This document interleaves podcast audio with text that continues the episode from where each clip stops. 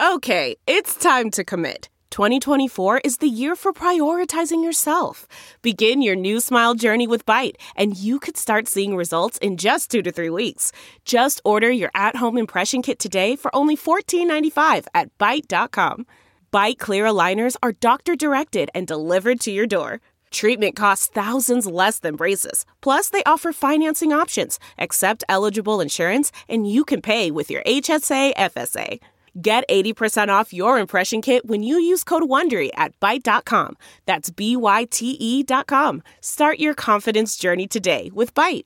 The Angie's List you know and trust is now Angi, and we're so much more than just a list. We still connect you with top local pros and show you ratings and reviews, but now we also let you compare upfront prices on hundreds of projects and book a service instantly.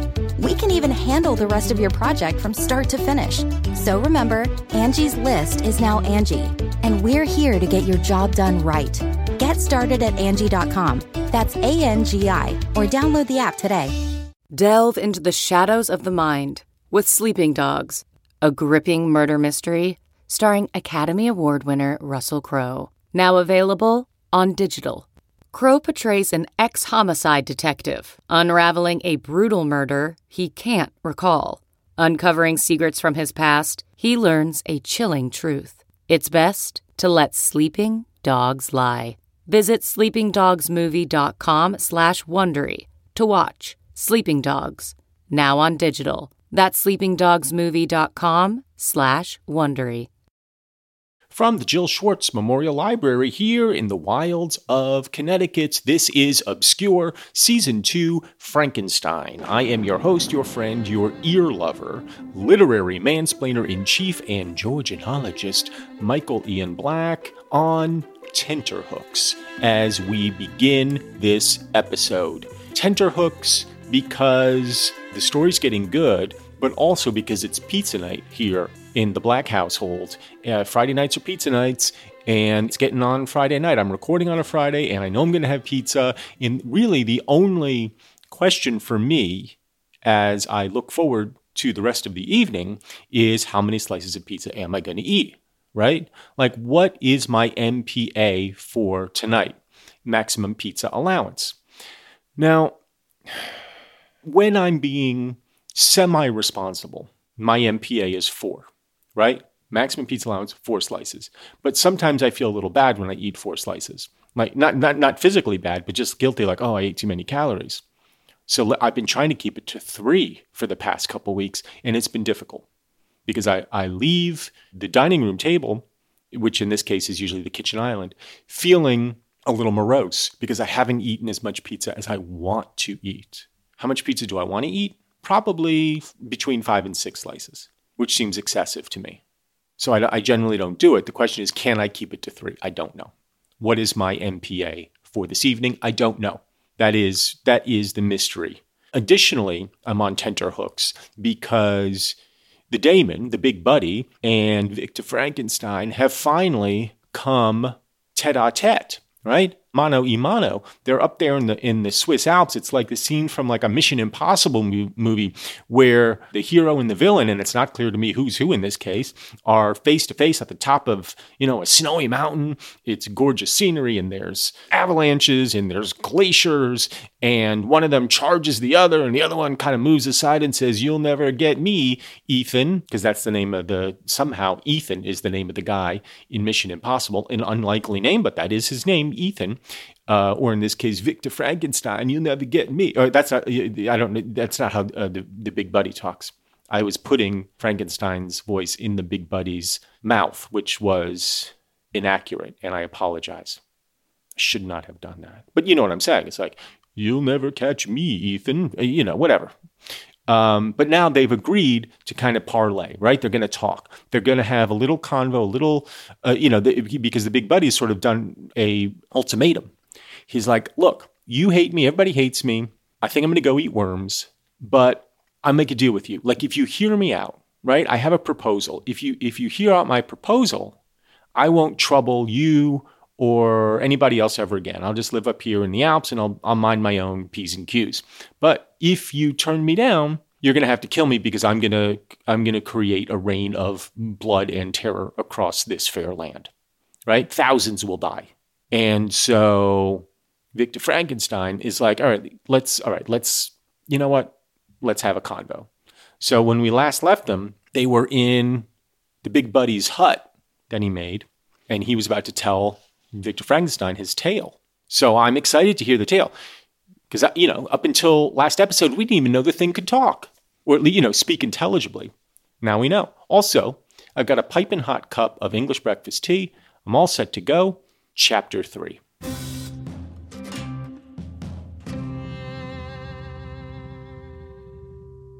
So this is the big buddy now speaking, okay, relating to Frankenstein. It is with considerable difficulty that I remember the original era of my being. All the events of that period appear confused and indistinct. A strange multiplicity of sensations seized me, and I saw, felt, heard, and smelt at the same time. And, well, you know what they say about whoever smelt it. And it was indeed a long time before I learned to distinguish between the operations of my various senses. By degrees, I remember, a stronger light pressed upon my nerves, so that I was obliged to shut my eyes. Darkness then came over me and troubled me. But hardly had I felt this when, by opening my eyes, as I now suppose, the light poured in upon me again. I walked, and, I believe, descended. But I presently found a great alteration in my sensations. Before, dark and opaque bodies had surrounded me, impervious to my touch or sight. But I now found that I could wander on at liberty, with no obstacles which I could not either surmount or avoid. The light became more and more oppressive to me, and the heat wearying me as I walked. I sought a place where I could receive shade. This was the forest near Ingolstadt, and here I lay by the side of a brook, resting from my fatigue until I felt tormented by hunger and thirst. This roused me from my nearly dormant state, and I ate some berries, which I found hanging on the trees were lying on the ground. I slaked my thirst at the brook, and then, lying down, was overcome by sleep. So he's relaying his first day. He's like, I woke up. I didn't know what was what. I could. I didn't know what was seeing, what was hearing. I didn't know how to feel. Every day, you know, it, it smelled. I smelled things. It was weird. Things were weird. Um, you know, it's interesting to me because the science of this you know, and I've talked before about how this is the first science fiction book. The science of this, to my understanding, does actually comport with the way an infant enters the world. And those of you listening, probably uh, some of you are in the medical field, or maybe you're pediatricians or whatever, you, and, or maybe just lay people, and you know more about this than I do, which is surely nothing, despite the fact that I have two children. But my understanding is that infants, when they're first born, actually ha- have similar responses. Like they they can't quite differentiate um, their senses, everything is sort of a blur of sensations. You know, they can't, they don't know distance, they don't know what's them and what's something else. And it takes a little while for them to figure this shit out. And Frankenstein, I guess, is going through a similar process, except that unlike infants, he's pretty much able to walk like a foal after being born. That's what you call a baby horse, right? A foal. So, you know, he gets up, he, you know, we remember he wandered around Frankenstein's house grunting, you know, the way you do when you first wake up and stumbled out, went to the went to the lake, ate some berries, fell asleep. Okay, fine. It was dark when I awoke. I felt cold also, and half frightened, as it were, instinctively, finding myself so desolate. Before I had quitted your apartment, on a sensation of cold, I had covered myself with some clothes, but those were insufficient to secure me from the dews of night. I was a poor, hopeless, miserable wretch. I knew and could distinguish nothing. Well, you obviously knew what clothes were for, right? I mean, you know, we take it for granted. You look at clothes and you're like, oh yeah, those are clothes. But if you've just been born and you look look at clothes, like it might as well be, you know, a jet a jet engine. You don't know what the fuck it is, but you know, we'll forgive her that. But feeling pain invade me on all sides, I sat down and wept.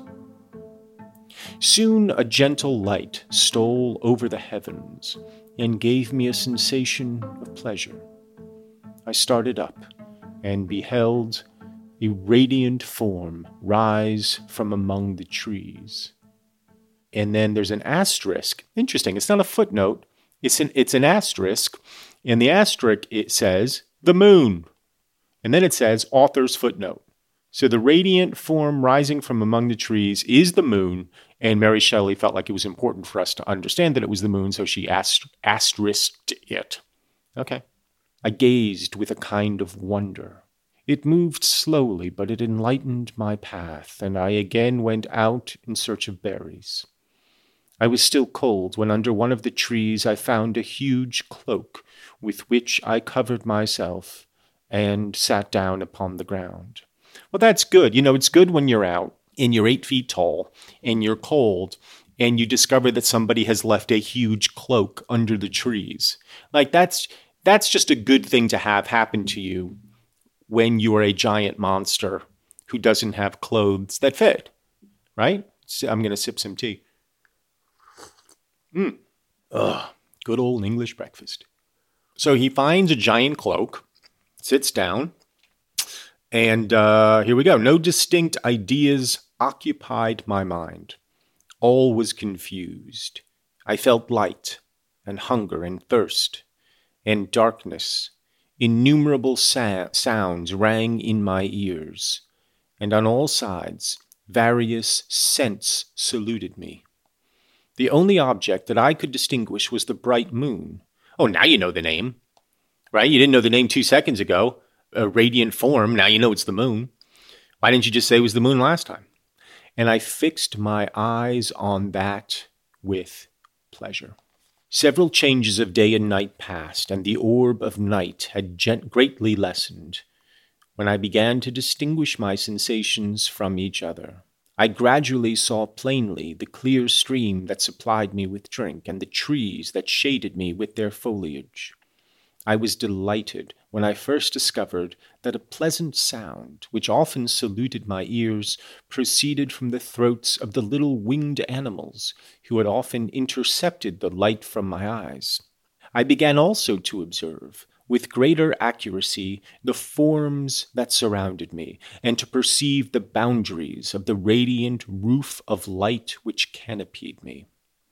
Sometimes I tried to imitate the pleasant songs of the birds, but was unable. Sometimes I wished to express my sensations in my own mode, but the uncouth and inarticulate sounds which broke from me frightened me into silence again.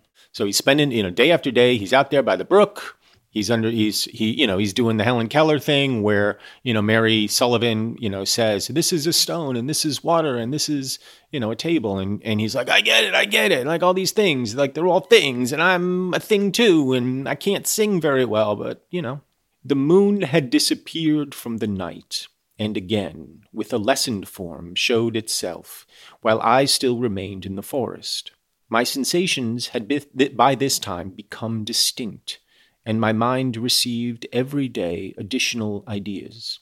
My eyes became accustomed to the light and to perceive objects in their right forms.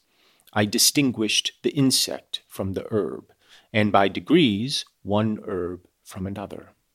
I found that the sparrow uttered none but harsh notes, whilst those of the blackbird and thrush were sweet and enticing. Well, he already knows more about birds than I do. I don't know anything about birds. If you told me the sparrow sang the most beautiful songs in the world, I'd be like, yeah, okay, fine. I don't know. Birds. I don't know. Good job, big buddy.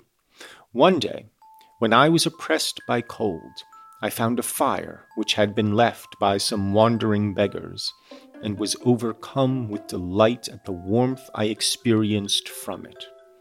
In my joy, I thrust my hand into the live embers, but quickly drew it out again with a cry of pain. How strange, I thought, that the same cause should produce such opposite effects. I examined the materials of the fire, and to my joy, found it to be composed of wood. I quickly collected some branches, but they were wet and would not burn. I was pained at this, and sat still watching the operation of the fire. The wet wood which I had placed near the heat dried, and itself became inflamed. I reflected on this, and by touching the various branches, I discovered the cause, and busied myself in collecting a great quantity of wood, that I might dry it, and have a plentiful, plentiful supply of fire. When night came on, and brought sleep with it, I was in the greatest fear lest my fire should be extinguished. I covered it carefully with dry wood and leaves, and placed wet branches upon it, and then, spreading my cloak, I lay on the ground and sunk into sleep. An interesting uh, description there of him discovering fire because, again, you know, Frankenstein is the mo- modern Prometheus, and so now the big buddy is, in a sense, taking on the role of Prometheus himself he himself is discovering fire. Look, it's some it's somebody else's fire, somebody left it for him, but he's beginning to understand the natural world and as Walton so dedicated, or as Frankenstein so dedicated himself, the natural, uh, philo- natural philosophy, the, the the the chemistry, and physics, and uh, thermodynamics, and the constellations rotating against the canopies of the sky. I mean, my God, the education he's getting! My God, big buddy. You're brilliant. You're brilliant, big buddy, I say, distinguishing the bird songs from one another and discovering which sticks are flammable and which are not. I mean, he's a bright kid, you know, he's got a bright future. Yeah, he's severely disfigured and eight feet tall and doesn't know, you know, his ass from his elbow. But my God, he's learning quick, isn't he? I mean, how do you not admire somebody like this? How do you not? This is a feel good story to this point. Abandoned in the world he makes his way on berries and chutzpah. You got a lot of chutzpah, kid. A lot of moxie, big buddy. Let's see how that translates into eating pizza. How many slices of pizza can you eat, kid? So let's take a little break. You know, I'll think about pizza. You think about whatever you're going to think about. We'll leave the big buddy to contemplate nature and the world, and we'll be back in a moment.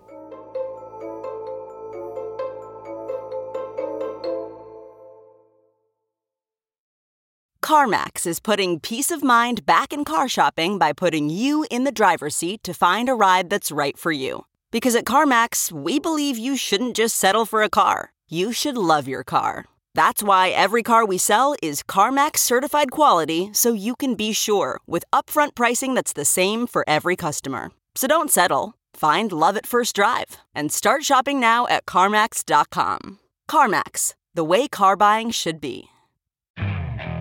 Okay, picture this. It's Friday afternoon when a thought hits you. I can spend another weekend doing the same old whatever, or I can hop into my all new Hyundai Santa Fe and hit the road.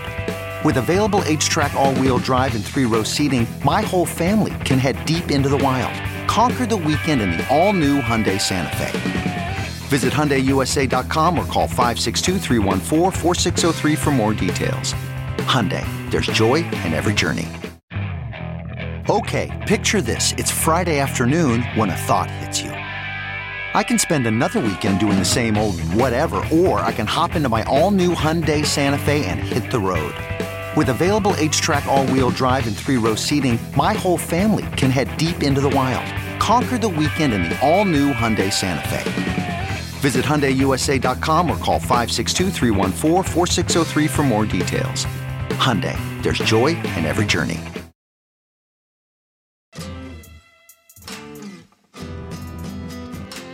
We're back. You know, I'm really going to try to keep it to three, but I can't make any promises. You know, you get to a point in your life where you're just like, fuck it, I'm almost 50. Like, can't I just eat a four slice of pizza and not feel bad about it? And the answer is no, you feel worse about it the older you get. Like, at what age are you just like, ah, fuck it, I'm just going to eat pizza till I drop? 75, 80? You know? Are you are you still lusting after pizza at 75 or 80? I hope so. I really hope so. I really look, Am I going to make it to 75 or 80? Unlikely. Neither of my parents did. Two of my grandparents did, one barely. So, you know, the odds aren't in my favor. So, if I'm going to start eating pizza with abandon, I should probably start soon. But let's go back. We're with the big buddy. He's he's discovered fire. He's all excited. It was morning when I awoke, and my first care was to visit the fire. I uncovered it, and a gentle breeze quickly fanned it into a flame. I observed this also, and contrived a fan of branches, which roused the embers when they were nearly extinguished. When night came again, I found, I mean, are we going to go day by day? I mean, you know, is this going to be a whole Dear Diary thing every fucking day of his life? I mean, okay, you know, I get it. He's excited. He's alive. He was born. Like he's figuring out the world. I get it. But, you know, how about a summary, kid? How about a summary? When night came again, I found with pleasure that the fire gave light as well as heat, and that the discovery of this element was useful to me in my food, for I found some of the offals that the travelers had left had been roasted, and tasted much more savory than the berries I gathered from the trees. I tried, therefore, to dress my food in the same manner, placing it on the live embers. I found that the berries were spoiled by this operation, and the nuts and roots much improved. Food, however, became scarce, and I often spent the whole day searching in vain for a few acorns to assuage the pangs of hunger. When I found this, I resolved to quit the place that I had hitherto inhabited, to seek for one where the few wants I experienced would be more easily satisfied. In this emigration, I exceedingly lamented the loss of the fire which I had obtained through accident, and knew not how to reproduce it. Duraflame, you know, that's what these what these authors always fail to account for. Duraflame, you know, they come in their own neat little wrapper. You get uh, one of those uh, clicky clicky things, you know, so you don't have to worry about you know wet matches. And then when you want a fire, you just put it down. You get a little air in there, boom, Perfect combustion every time. Duraflame. Tonight's the night. I was looking at a Duraflame, and uh, in fact, their slogan is Tonight's the night, which I found laughable. You know, it, because they're, you know, they're basically saying, hey, Duraflame, let's fuck. You know, that's what they're saying. Tonight's the night. You know, light this highly flammable, chemically pressed together contraption together, and you're going to get laid. So he leaves. He's looking for, you know, he's bummed out because he lost fire. He doesn't know how to make it. I gave several hours to the serious consideration of this difficulty, but I was obliged to relinquish all attempts to supply it. And wrapping myself up in my cloak, I struck across the wood towards the setting sun. I passed three days in these rambles, and at length discovered the open country. A great fall of snow had taken place the night before, and the fields were of one uniform white. The appearance was disconsolate. Is that how you pronounce that word? Disconsolate? Disconsolate. You know, it's one of those words you always see in print, you never hear anybody say it. And I found my feet chilled by the cold damp outside that covered the ground. It was about seven in the morning, and I longed to obtain food and shelter. At length I perceived a small hut on a rising ground, which had doubtless been built for the convenience of some shepherd. This was a new sight to me, and I examined the structure with great curiosity. Finding the door, I mean, he'd, he'd wandered through Ingolstadt, right? I mean, he had to get from Ingolstadt to the woods, so he's seen structures before. I mean, he was born in the apartment, but uh, you know, we'll we'll we'll let him we'll let this one slide. He was like, I didn't know what was what, I didn't know what my sensations were. You know, okay, fine. Finding the door open, I entered. An old man sat in it near a fire, over which he was preparing his breakfast. He turned on hearing a noise, and perceiving me, shrieked loudly, and quitting the hut, ran across the fields with a speed of which his debilitated form hardly appeared capable. His appearance, different from any I had ever before seen, and his flight somewhat surprised me, but I was enchanted by the appearance of the hut.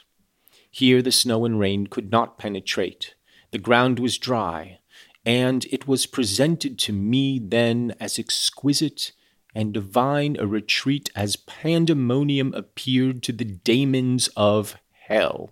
Okay, footnote. The pandem- as pandemonium appeared to the daemons of hell. That's a reference to Milton's Paradise Lost. So I, I assume we're meant to understand that in between uh, waking up and wandering through the fields and getting up into the Alps and meeting Frankenstein, he has read Milton. So he doesn't know what a hut is, but he read Milton. Okay? Um, a retreat as pandemonium appeared to the daemons of hell after their sufferings in the lake of fire. I greedily devoured the remnants of the shepherd's breakfast, which consisted of bread, cheese, milk, and wine. The latter, however, I did not like. Then, overcome by fatigue, I lay down among some straw and fell asleep. It was noon when I awoke, and allured by the warmth of the sun, which shone brightly on the white ground, I determined to recommence my travels. Why? You got food there? You got a fire there? You have a roof over your head? What do you why are you leaving? You know, unless you have some deep sense of individual property rights, which if you do, okay, but it seems like you know, you'd found you were living by the side of the river like Chris Farley's character, you know, you had berries, you had fire, and then you were like, I'm hungry, I gotta go. So you find this hut that has wine, cheese, bread, and a fire, and you're like, now I'm gonna leave. Why would you leave? It doesn't make sense. I determined to recommence my travels and depositing the remains of the peasant's breakfast in a wallet I found, I proceeded across the fields for several hours until at sunset I arrived at a village. How miraculous did this appear! The huts, the neater cottages, and stately houses engaged my admiration by turns. The vegetables in the gardens, the milk and cheese that I saw placed at the windows of some of the cottages allured my appetite. One of the best of these I entered, but I had hardly placed my foot within the door before the children shrieked, and one of the women fainted. The whole village was roused. Some fled. Some attacked me, until grievously bruised by stones and many other kinds of missile weapons, I escaped to the open country and fearfully took refuge in a low hovel, quite bare, and making a wretched appearance after the palaces I had beheld in the village. This hovel, however, joined a cottage of a neat and pleasant appearance but after my late, dearly bought experience, I dared not enter it. My place of refuge was constructed of wood, but so low that I could with difficulty sit upright in it. No wood, however, was placed on the earth which formed the floor, but it was dry, and although the wind entered it by innumerable chinks, I found it an agreeable asylum from the snow and rain, and we'll end there as we hear the lament of the big buddy. I mean, it's a blues song. Uh, I was born in Ingolstadt. I was born in Ingolstadt. I ate berries for my breakfast. Then I almost got shot. Um, so the big buddy's making his way in the world, you know? He's figuring out all the things, you know, the animals and the, and the birds in the sky and the different plants and it's it's an exciting time, you know? It's like it's a kind of puberty for him, you know? But a very it's a very quick childhood leading into adolescence and he's discovering what horror is, but not understanding yet that he is the cause of the horror, which is nice, you know. The longer you can delay the realization that you are the cause of horror, the better off you are. You know, ignorance in this case really is bliss. What's weird to me is that nobody in the town thought to tell anybody else in any other towns that there was a big buddy menacing around the village. You know, he couldn't have gone very far. It seems like word of this would have spread at least as far as Ingolstadt, and Frankenstein would have heard about it. And Frankenstein, you know, might have said, raised, raised his hand and said, ah, "I know what that is. if you, uh, I know, I know what's troubling you, villagers. if you would, uh, you know, he might have taken a little blame for that. But Frankenstein being Frankenstein, he didn't hear, he didn't know. I was just following orders. You know, the whole thing. He, he's in denial. Everybody's in denial. Or maybe the villagers all thought, you know, nobody would believe him. They were crazy. It's like a UFO report. You know, there were UFOs over Phoenix. There's video of it. You know, and everybody's like, yeah, it's UFOs, but I'm not sure. You know, I mean, so it's probably something, something like that. You know, where there's always tales of dragons and monsters and this and that out there, and people just kind of poo poo it. But this time, you know, the phantasm was real. So I don't know. You know, we're we're we're he's telling his tale. It's almost like it's almost like a little uh it's like a it's like a little mini autobiography. There's action upon action upon action. It's not particularly reflective, which I like, you know, um, but it does continue to support the idea that is present in this book that nature reflects kind of what's going on in the world because there's rain and snow and he is being tormented by the elements and by everything else his environment the villagers, himself. He's trying to figure shit out. So I'm going to have some pizza. I don't know what you're going to do. You know, these these episodes come out on Fridays. So if you're listening the day it comes out, it is pizza night for you as well. So I would encourage you to determine your own MPA and to exceed it. Okay? Do what I cannot, which is indulge. You know, I have a figure to maintain, which is, let's be honest, not being very well maintained these days. You do not. You do not have a figure because I can't see you. You are formless. You are just in the void. So you can be formless, and for my sake, just eat as much pizza as you care to eat. So until then, we'll have some pizza, and I'll see you again on another sated episode of Obscure. But until then, I wish you adieu.